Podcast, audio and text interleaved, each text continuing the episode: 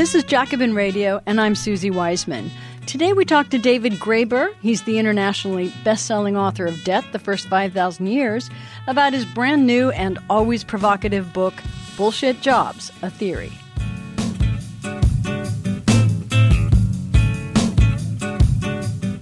This is Jacobin Radio, and I'm Susie Wiseman, and I'm very pleased to have David Graeber here for the first time. From Adbusters to Occupy to the history of debt, that's Debt, the First 5,000 Years, and The Utopia of Rules, as well as books like The Democracy Project and Direct Action and Ethnography. David Graeber, who's a professor of anthropology at the London School of Economics, has surprised and illuminated us with his creative and provocative thinking. And now he takes on the biggest shibboleth of all our very work, and that means our very lives. The book is Bullshit Jobs, a Theory, and it's just now published by Simon and Schuster. And in it, Graeber points at a lot of things, including something dear to my heart or something that is iniquitous, and that is the ubiquitous administrative layer that just keeps growing. And as David will explain to us, the many jobs that are essentially pointless. And the book is filled with great anecdotes. You're going to want to read it. It is Welcome to Jacobin Radio. Thanks so much for having me. So let's just get right down to it. What is the definition of a bullshit job? Okay. A bullshit job is a job which is so pointless or even pernicious that even the person doing the job secretly believes that it shouldn't exist. Of course, you have to pretend and that's also part of the definition. You know, that's the bullshit element actually that you kind of have to pretend there's a reason for this job to be here, but secretly you think if this job didn't exist, either it would make no difference whatsoever or the world would actually be a slightly better place. And of course, in the development of this book, you you start out by distinguishing the bullshit jobs from the shit jobs. Yeah. Maybe we Mm-hmm. should start Yeah. doing that right now, so we can then talk about what the bullshit jobs are. Yeah, uh, people often make this mistake. You know that when when you talk about bullshit jobs, they just think jobs that are bad, jobs that are demeaning, jobs that have terrible conditions, no benefits, so forth and so on. But actually, the irony is those jobs usually aren't bullshit. You know, if you have a bad job, chances are that it's actually doing some good in the world. In fact, the more your work benefits other people, the less they're likely to pay you, and the more likely it is to be a shit job in that in that sense. So, in a way, there, you could almost see it as an opposition. On the one hand, you have the jobs that are shit jobs, but actually are useful. You know, if you're cleaning toilets or something like that, toilets do need to be cleaned. Um, so at least you have the you know the, the dignity of knowing that you're doing something which is benefiting other people, even if you don't get much else. And on the other hand, you have jobs where you're treated with dignity and respect. You get good payment, you get good benefits, but you secretly labor under the knowledge that your job work is entirely useless. And actually, you go into some of the overlap between them, and maybe, and we'll come back to that, even in the toilet cleaning jobs, because one could argue that would be a great job to automate, you know, Well, to yes. automate successfully. You know, but in any case, you go into your book and you really divide your chapters. It's really well organized Thank you. into the kinds of bullshit jobs, and I Mm. think you can go through them. But there's flunkies and goons and duct tapers and tapers, box yeah. tickers and task makers and what I think of as bean counters, right? Yeah, you know, yeah. uh, those keeping track of what others consume. But maybe we could go through just as quickly as possible what these categories are. Sure. Um, this came from actually my own work, sort of asking people to send me testimonies. I assembled several hundred testimonies from people who had bullshit jobs. I asked people, you know, what's your most pointless uh, job you ever had? Tell me all about it. How do you think it happened? What's the dynamics? Did your boss know? You know, so, so I got that kind of information. I kind of did a lot of crom, little interviews with people afterwards, follow up stuff, and so in a way we kind of came up with the category systems together people would suggest different ideas to me and gradually it kind of came together into five categories. And as you say we have first of all the flunkies. That's kind of self-evident. A flunky exists only to make someone else look good or feel good about themselves in some cases. And we could, we all know what kind of jobs they are but an obvious example would be say um, a receptionist at a place that doesn't actually need a receptionist. Now, some places obviously do need receptionists; they're busy all the time. Some places the phone rings maybe once a day, but you still have to have someone, sometimes two people, sitting there, you know, sort of looking important. Cold callers for you know, so so I don't have to call somebody on the phone. I'll have someone who will just say, "There is a very important broker who wants to speak to you." You know, that's a flunky. A goon is a little more subtle, but I kind of had to make this category because people kept telling me that they felt that if they were a telemarketer, if they were a corporate lawyer, if they were in PR, marketing, things like that, they felt that their jobs were bullshit. So I had to sort of come to terms with why it was they felt that way. And the pattern seemed to be that these are jobs that actually are useful in many cases to the company they work for, but they felt the entire industry shouldn't exist. And they're basically people there to annoy you, to push you around in some way. And insofar as it's necessary, it's only necessary because other people have them. Uh, so you don't need a corporate lawyer if your competitor doesn't have a corporate lawyer. You don't need a telemarketer at all. But you know, if, in, insofar as you can make up an excuse where you can say you need them, it's because the other guy's got one. All right, so that's easy enough. Duct tapers are people who are there to solve problems that shouldn't exist in the first place. And, you know, an obvious example of that would be someone who, like my old university, we only seemed to have one carpenter. and It was really hard to get him. Oh, I love that Yeah, example. that's Go ahead, right. do it. Yeah, yeah. There's this point where the shelf collapsed in my office at the university I was working at in England, and the carpenter was supposed to come, and you know there was a huge hole in the wall. Look at the damage, and he never seemed to show up. He always had something else to do, and we finally figured out there was this one guy sitting there all day apologizing for the fact that the carpenter never came. And he was very good at the job. He was a very likable fellow. He always seemed a little sad and melancholy, and you know it was very hard to get angry at him, which is of course what his job was. You know, to be a flak catcher effectively. But you know, at one point I thought, you know, if they fired that guy and hired another carpenter, they wouldn't need him, right? So that that's a classic example of a duct taper. But you also gave another example of, say, a company that decided to buy the cheapest software on the oh, oldest Oh, God, computers, yeah. and then So they it had, wouldn't work, yeah. and then they had to hire somebody to basically answer questions about software that shouldn't have been bought in the first place. Right? Was that is that kind of Right. Basically, there's a conflict in the company about whether they even wanted to have an interface. You know, Yes. and and finally, one guy insisted it got a really bad one, and then they hired this guy who had no computer experience. He was fresh out of college with a literature degree. And, yeah, and his job was answer the phone when people were saying, "I don't understand why this doesn't work." And he was like, "I don't really know either." So we all know, I guess, a couple of examples of duct tapers, and Yes. then mm-hmm. The box tickers. Box tickers are there to allow an organization to say it is doing something which it isn't actually doing. Know, it's sort of like a commission of inquiry. If the government, you know, gets embarrassed by some scandal, say they're shooting a lot of black citizens, cops are shooting a lot of uh, citizens, or you know, there's somebody taking bribes or some kind of scandal. You form a commission of inquiry, and they pretend they didn't know it was happening. They pretend they're going to do something about it, which you know, you know is both completely untrue. But companies do that too.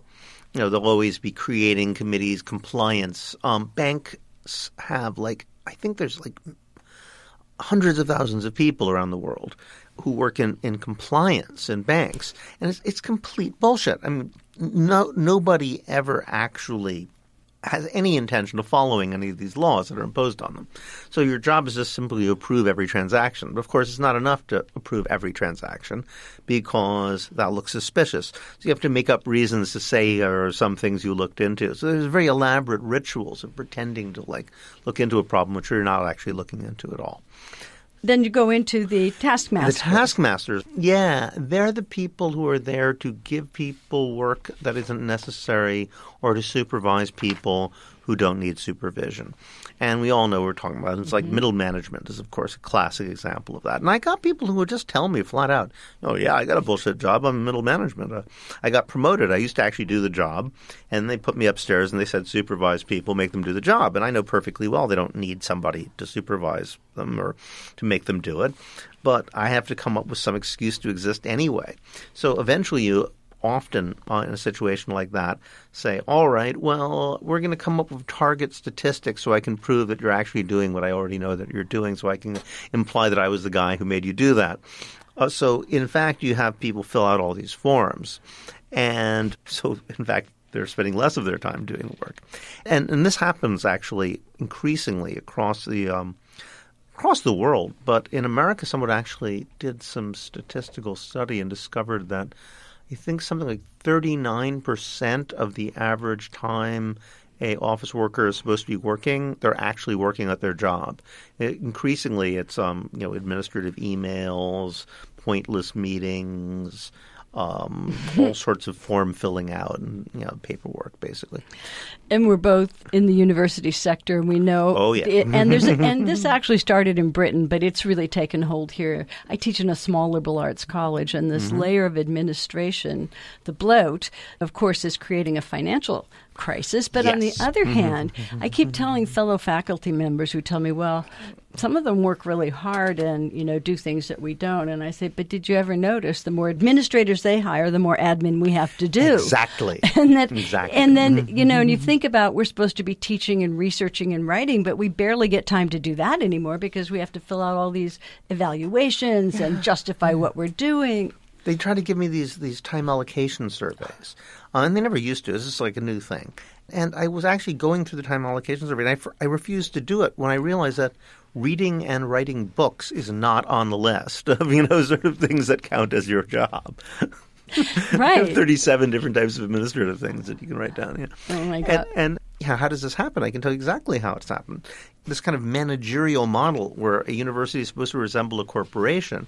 If you Yeah. hire high level managers, the first thing you got to do, you know, I'm, I'm the new vice provost or something like that. They got to give them three, four, five different flunkies just to make them feel important, right? So they give them these guys, but only then do they figure out what am I going to do with them. So those guys turn into the taskmasters who will sort of like sit around and come, oh, I know, we'll we'll have people write the mm, learning outcomes of the different Exactly. graduate. Yeah, yeah. How do you assess learning? Well, Yeah. here's all these different ways. Right. And then we even in my school even had a huge argument because they wanted to hire not a dean but like a vice president of assessment, but they ended up doing a dean. Mm-hmm. Yeah, exactly. We know when learning takes place. and and as a result, and actually, I had a general theory of this. I'm, I'm quite proud of it. I presented at the Bank of England at a macroeconomic seminar. Did something I called the uh, macroeconomic consequences of useless employment, and um, I'm very proud of this. Okay, I'm speaking with David Graeber. I'm Susie Wiseman. You're listening to Jacobin Radio. David Graeber has a very interesting new book just came out on May 15th. It's called Bullshit Jobs: A Theory, published by Simon and Schuster. And so, okay, let's keep going, David. This is a lot of fun, but going through all of these categories and thinking about it, you know, there's a history behind all of them, and the other side is that in, in sort of radical or Marxist thought, there's this notion of productive and unproductive labor. So I wonder how the bullshit job category connects to the notion of unproductive labor It's or different. jobs. It's different because you know productive and unproductive labor is whether it is producing surplus value for capitalism, and that's a rather different question. This is a subjective assessment of the social value of work by the people doing it, and what it shows is that capitalism isn't a totalizing system in that you know everybody's thinking in terms of the system. In fact, people are thinking both in terms of the system and in completely contradictory terms at the same time. That's what causes this incredible moral confusion of people in these jobs. Because on the one hand, people do kind of accept the idea that the market determines value. That's know, um, and that's true in most countries actually now. You know, oh, you almost never hear from people in retail or you know services saying, "Oh, you know, I sell selfie sticks. Why do people want selfie sticks? That's stupid. You know, people are dumb." you know, they don't say that. You know, they don't say, um, you know, why do you need to spend five bucks on a cup of coffee anyway? You know, so people in service jobs they don't they don't think they have bullshit jobs. Almost in almost no cases. So they accept that if there's a market for something, people want it. Who am I to judge? So they buy along the logic of capitalism to that degree. However, then they look at the market in labor and they say, wait a minute, I'm being paid $40,000 a year to sit and make cat memes all day and maybe take a phone call. That can't be right. So, so the market isn't always right. I mean, clearly the market in labor does not work in an economically rational way. So there's a contradiction. They have to come up with another system, tacit system of value, which is very, very different than productive and unproductive for capitalism. And then, how does the rise of these jobs that we, Hmm. you're calling bullshit jobs relate to the huge rise of joblessness in the Hmm. economy? And, and you know, and I guess we're in the last decade or so, you do start to go into that in some kind of way as, as a history, and you also talk about what has happened to what we think of as productive jobs. Yes. Well, this is very interesting. I mean, we have this narrative of the rise of the service economy. Know, since the 80s, we've been moving away from manufacturing. And the way they present it in economic statistics, it does seem that you know farm labor has largely disappeared, industrial labor has gone down, not quite as much as people seem to think it has, but it has, and you know service through the roof. But that also is because they break down service to include clerical, managerial, supervisory, administrative jobs. If you differentiate them, and I've seen one diagram which I thought was very telling, because they essentially took information tech um, workers and service workers and divided them up. You know, so if you look at service in that sense of people who actually are giving you a haircut or serving you food, well, actually, service has remained pretty much flat at 20% of the workforce for the last 150 years. It hasn't changed at all. Wow. Yeah. Uh, what's really changed is this gigantic explosion of these paper pusher guys. And that's, of course, the bullshit job sector. Right. And you call that the bureaucracy, the administrative Yeah. sector, the middle management sector. Exactly. And it's a sector where public and private kind of fuse together. In fact, one area for the massive proliferation of these jobs is, is exactly where it's kind of unclear what's public and what's private, the interface, where they privatize public services, where they the government sort of backing up, backstopping banks. Banking section is insane. There's this one guy who uh, I start the book with. Actually, I call him Kurt. I don't actually know his real name. He works for a subcontractor to a subcontractor to a subcontractor to the German military. And basically, you know, if there's a German soldier who wants to move his, his computer from one office to another, he has to make a request to someone who calls somebody, calls someone. This goes through three different companies. Finally, he has to drive, you know, 500 kilometers in a rented car, fill out the forms, put it in a package, move it. Somebody else unpacks it, and he signs another form and leaves. And this is like the most inefficient system you could possibly imagine. But it's all created by this interface between this sort of public private stuff, which is supposed to make things more efficient. And I want to go Mm-hmm. into that a little bit more, but you also talk about the growth of the fire sector and finance, and I wondered how that relates to the rise of bullshit jobs because, as you you've stated that just now, David Yeah. Graeber, that the service sector jobs have more or less remained the same in the last 150 years, but there has been this rise of this other uh, layer, and I think in the beginning of your book you state the results of the surveys that mm-hmm. show that people that up to 37 or 40 percent of people think that they are employed in mm-hmm. bullshit jobs. Yeah. So, so, so how did this it's happen, and how does it relate to the rise of finance? And I should just say because we hmm. usually think of finance as devouring and plundering, Yes. and here mm-hmm. we have you know the creation of this layer. Well, well, I mean, when you plunder, you have to give away the loot in such a way to gain political support and, and retainers. I mean, if you are a feudal lord who's just looted someplace, the first thing you do is give some to flunkies. I mean, and essentially that's pretty much what's happening here. I mean, it's not that it's not wrong. In a way, you know, when I learned my basic, you know, sort of Marxism 101 back when I was an undergraduate, I learned that, that capitalism is based on exploitation through the wage, you know. You pay people half the value of what they produce. And feudalism was based on direct geopolitical extraction. Well, that's what finance is. It's direct geopolitical extraction. I actually spent some time once trying to ask every economist I met how much does the average American household pay out to the fire sector every month? How much of their income? And nobody knew. These statistics are not available. Almost anything else you can possibly think of, the Federal Reserve keeps statistics on. But this one you couldn't find. And I heard estimates at everywhere from 15% to 50%. You know, nobody really knows. I think Michael Hudson thought it was 50%. And yeah, so, you know, they're just taking money. It's, it, it is loot.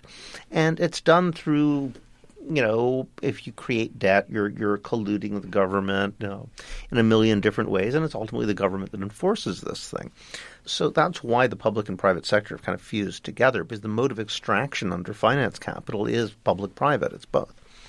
Exactly Mm-hmm. right, and it's you know this is so interesting because you talked about you know how it's more like feudalism. Of course, Robert Brenner was saying in a, in one of his uh, talks that we're no longer in the transition from feudalism to capitalism, but capitalism back to feudalism Yeah, yeah. because of the political imperative. And you say it extremely well in your book. Yeah, you say that the laws of motion, as the Marxists like to say, are mm-hmm. profoundly different from capitalism since economic and political imperatives have come to largely merge. In many ways, it resembles classical medieval feudalism, displaying the same tendency to create endless hierarchies of lords, vassals, and retainers. Right. And then in other ways, notably in its managerialist ethos, it is profoundly different. And then you talk about the whole apparatus that, that is employed on top of this. And I think this is really important yeah. to describe the present that we live in. Okay, so then you were talking a little bit about the merging in public mm. and private, and I was thinking, as you as you said, how do you calculate the cost of the fire sector? Mm. There's so much of the ethos, as you point out, from the Thatcher Reagan days, is that government's always the problem, and government's where all of these jobs are. So it was an attack on the public sector, and whereas you show that a lot of this comes from the private sector, yeah. this bureaucratization, but the question, I guess, is doesn't the pressure to maximize profits and cut costs, which is what we think of in terms of capitalism and under the stress of competition, in that private sector militate against the creation of these pointless jobs? You'd think it would, but I mean, part of the reason why it doesn't happen is because when we imagine capitalism, we're still imagining a bunch of sort of mid-sized firms engaged in manufacturing and commerce and in competition with each other. It's not really what the landscape looks like nowadays, especially in the fire sector. And I think that also, if you look at what people actually do, yeah, there's this whole ideology of lean and mean, and if you're a CEO, you get praised for how many people you can fire and downsize and speed up. But the guys who are being downsized and sped up are the blue collar workers, the productive ones, the guys who are actually making things, moving them around, maintaining them, doing actual work. So, you know, if, if I'm UPS, you know, like the drivers are, are getting Taylorized all the time. However, you don't do that to the guys in the offices. Exactly the opposite happens. Within the corporation, there's this whole thing, process of empire building, whereby different managers are competing with each other like primarily over how many people they have working under them. So they have no incentive whatsoever to get rid of people. And a lot of it has to do with what happens to the profits. A lot of those profits are reinvested politically and just simply prestige. And if you listen to descriptions of what some of these jobs are in large corporations, it really does resemble the most silly extreme forms of feudalism. You have these guys, you know, teams of people whose entire job is to write the reports that important executives sort of present at big meetings.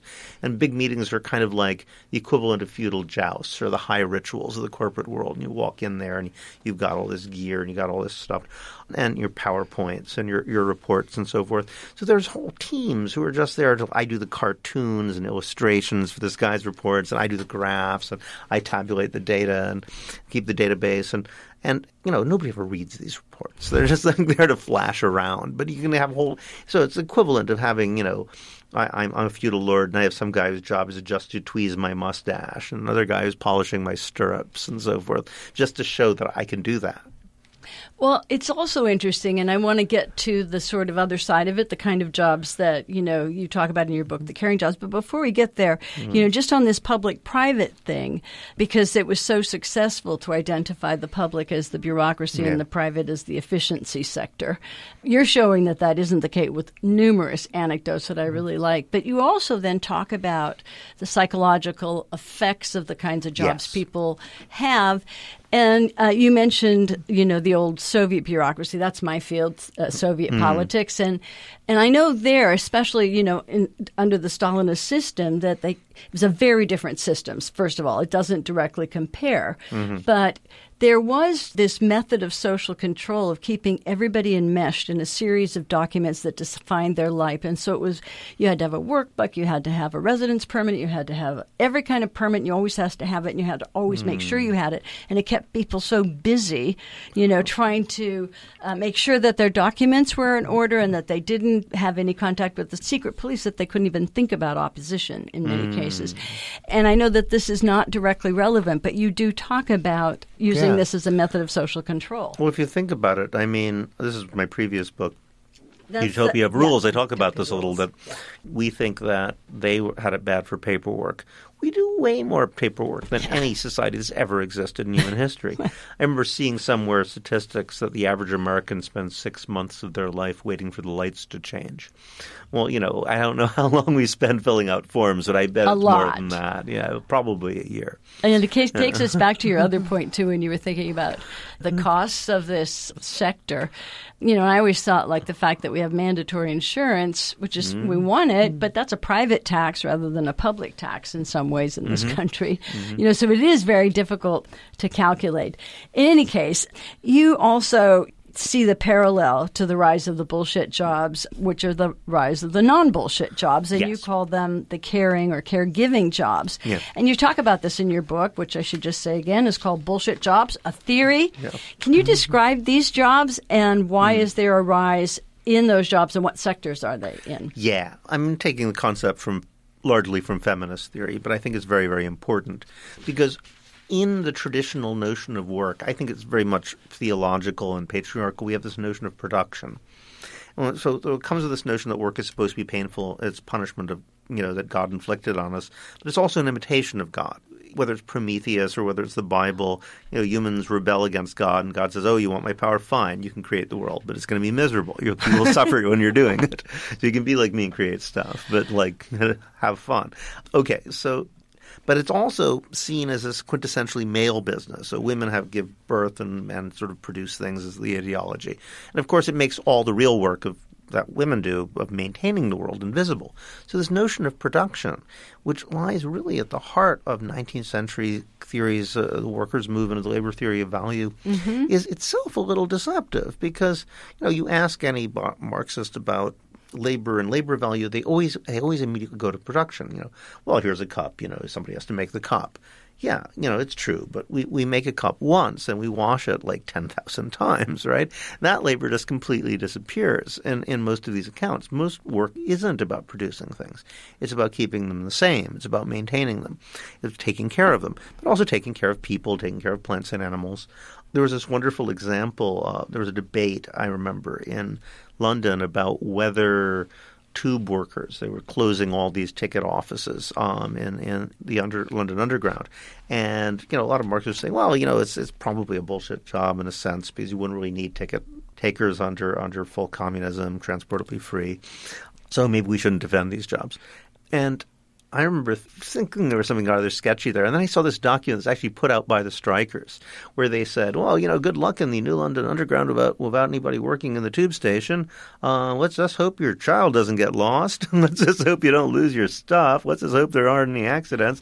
Let's just hope that, you know, nobody like freaks out and has an anxiety attack or gets drunk and starts harassing you. And they just go through all the different things that you know they actually do and you realize that even you know a lot of these classic working class jobs are really caring labor they're about taking Yeah. care of people but you don't think of it as that you know you don't realize it They- you know it's much more like a nurse than like a factory worker Right, but I think that this is exactly the direction to go in because, you know, as we all know, Marx didn't leave a blueprint of what a socialist society would Mm-hmm. look like. But those of us who think about it do think about it being a society of caregiving jobs, and Yes. c- including health and education and all of these other, you know, sectors that you talk about. Getting rid of the the BS quotient within Yeah. some of these jobs. And we want to get rid of the jobs that are just mind-numbingly boring, and, and do the jobs that actually involve human interaction, and, and the jobs that you wouldn't want a robot to do.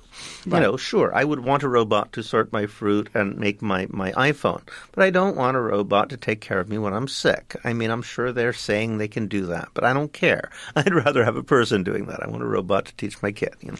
Well, I, I don't come, want a robot. I want to come back to that in just a second, you know, when we wrap up. But one of the things that you say in your book, David Graeber, is that you thought Occupy could be the start of the rebellion of the caring class. Yes. And so I want to know how Occupy fits in this rebellion, how you see it in the future in relationship to the caring sector, and whether or not you see this kind of revolt as an agency Hmm. of revolt, rather. Yes. There's several points to be made there. Uh, I first got onto this when I was looking at the We Are the 99% Tumblr page. Which is your slogan, right? Yeah, well, I, I came up with the 99% part. I saw other people came up with the we and the R. It was actually, you know, a slogan created by committee in a sense, but it was sometimes that works. This know? was a useful committee, not a non-useful yeah, one. See? Yeah. Um, some, sometimes, you know, even committees can come up with good stuff. All right. So, yeah. So there's this We Are the 99% Tumblr page, and it was for people who you know, we're too busy working to actually take part in the occupations on an ongoing basis. So the idea is you could like write a little sign where you talk about your life situation. It would always end, I am the 99%, why you support the movement. And it was we had a huge response. Thousands and thousands of people did this. And when I went through it, I realized that you know, almost all of them were in the caring sector in some sense. And even if they weren't, the, the, the theme seemed to be very similar. They basically were saying, look, I wanted a job where now, at least I wasn't hurting anybody. Really, where I was, you know, doing some sort of benefit for humanity. I wanted to help people in some way. I wanted to care for others. I wanted to benefit society. But you know, if you end up in health or education, social services, you know, doing something where you take care of other people, they will pay you so little, and they will put you so right. deeply in debt. You can't even take care of your own family. This is like, you know, this is totally unfair. So it was that feeling of a fundamental injustice, which I think really drove the movement more than anything else. So in the case of bullshit jobs, I realized that, you know, as we were talking about, you know, they create these dummy jobs. We're basically there to make executives feel good about themselves, but they have to make up work for, for other people to do. So in education, you know, in health, this is incredibly marked. Um, you, you see it all the time nurses like often have to spend half their time filling out paperwork. Um, teachers, um, primary school teachers, uh, people like me. Uh, it's not quite as bad in higher education as it is if you're teaching fifth grade, but it's, it's still bad. And and um, so how does that happen? Well, I think that's two things: it's the dynamic we just described, but it's also the effect of digitization. And um, basically, you know, if you take manufacturing on one side and caring work on the other, and this again, caring work is any work sort of directly on other people.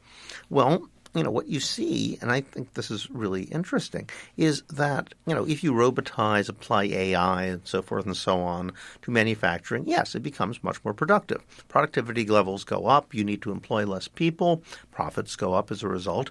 And um, and and there's what they call technological deflation. You know, the actual cost per quality of, of, of what you're putting out, you know, the costs go down. Uh, so they're saying, you know, maybe a fo- an iPhone costs the same as it would have like you know ten years ago, but it's a way better iPhone for the same amount of money. So in effect, there's technological deflation.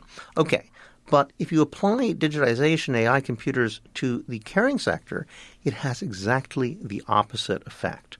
That is to say, you have to spend all your time translating qualitative experiences into forms that a computer can even recognize. Mm. Only humans can do that. And that's how you have the nurses filling out forms all day. You know, all these people trying to like, what are the learning outcomes? You know, this is sort of nonsense. It's the same thing. Or going to a doctor's appointment yeah. where they never look at you and are looking at the screen. exactly. Yeah, yeah. So, so, so the digitization. They didn't sign up for that. yeah, yeah. I actually found statistics. I, I, I, felt very vindicated. It's actually true. Productivity and, say, health and education, which are the areas where they keep uh, the best statistics, are, are going down. So if productivity levels going are going down and you, their demand is going up or staying the same, even you need to employ more people. So that's what's happening. In manufacturing, they're employing less and less people. Um, in, in health and education, they're empl- employing more and more people. Productivity levels go down. There's a profit squeeze. Um, oh, costs, of course, are going way up, I mean, way past the rate of inflation, especially in those sectors. So there's a productivity squeeze. So what happens? They have to suppress wages so as to be able to maintain any kind of profitability. So as a result, what do you see? Well, you see, you know, in England, we've got professors and junior doctors on strike. Here right. we have teachers on strike. France, you have nursing home workers and um, nursing right. care workers. That's never happened before in French history. All of a sudden, those people like that are going on strike. So that's where that's the revolt of the caring classes. That's where the labor struggles are concentrating. And that's, of course, the hope of the future with these waves. I have mm. like two more questions, and mm. one is that you've just sort of addressed it, and that is, you know, that we all dream of this society that frees us from mm. mind-shattering work, so we can pursue our passions and our dreams and care for each other. Mm. So we always thought, you know, that being freed from wage slavery slavery and drudge jobs, you know, would be great. But under capitalism, it's seen as a problem. Yes. And that, I know. yeah, and you say that, and it's because, of course, here in the U.S. we have so few social supports. So I guess the real question on that one is: Is it just a political question? Is it one that UBI, Universal Basic Income, could address? And within that, Hmm. do you think that would be a model or a band aid? Well, I think it would be a. I think it would be a transitional demand that makes sense to me.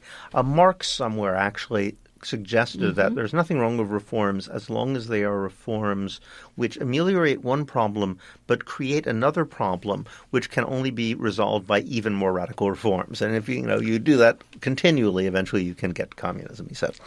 Um, well, he is a bit optimistic, perhaps, but but in a way, you know, I'm I'm an anarchist. I don't want to create a statist solution, but at the very least, I don't want to create a solution that makes the state bigger, a solution that makes the state smaller, you know, but at the same time ameliorates conditions and puts people in a more makes people more free to challenge the system.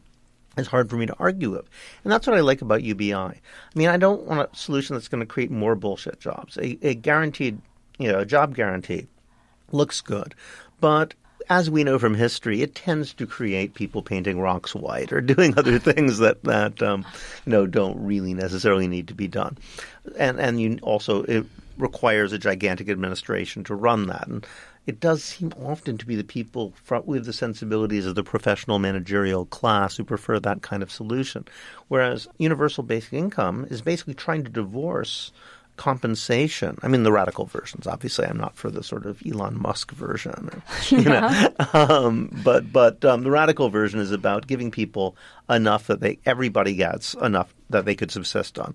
So after that, it's up to you.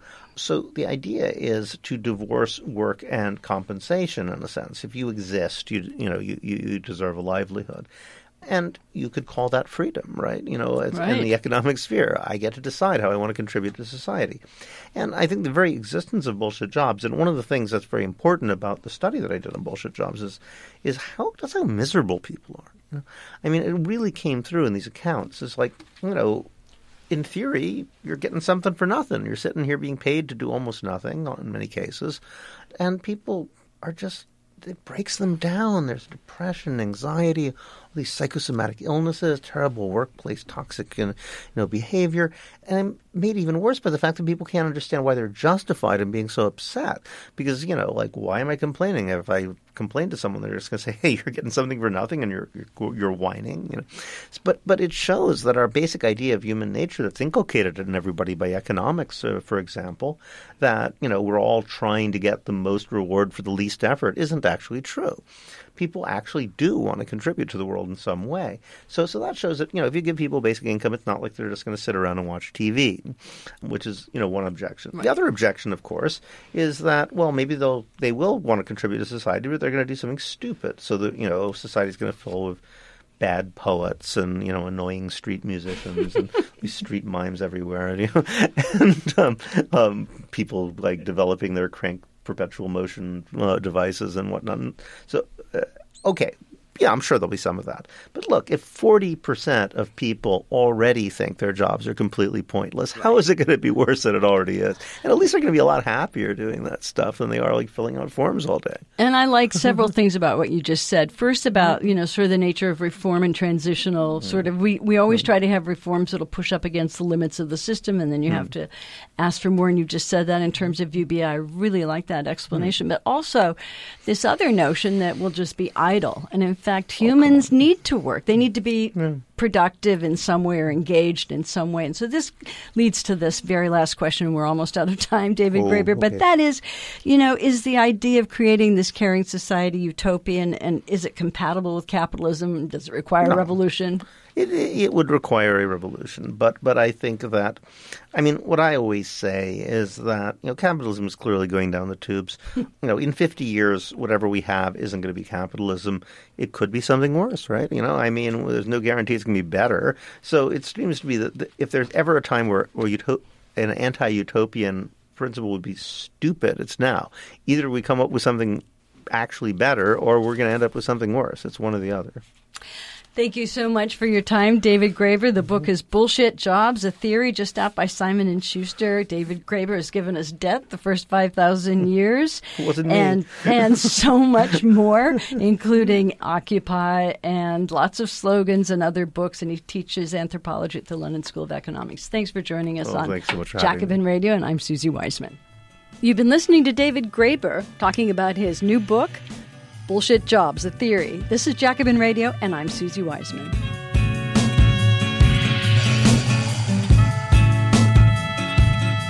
Thanks for listening. I'm your host, Suzi Weissman. This is Jacobin Radio. Thanks to producer and director Alan Minsky and to Jacobin Radio's Micah Uetricht. Bhaskar Sunkara is the founder and editor of Jacobin Magazine, and special thanks to Robert Brenner, and thanks to you for listening. I'm Suzi Weissman.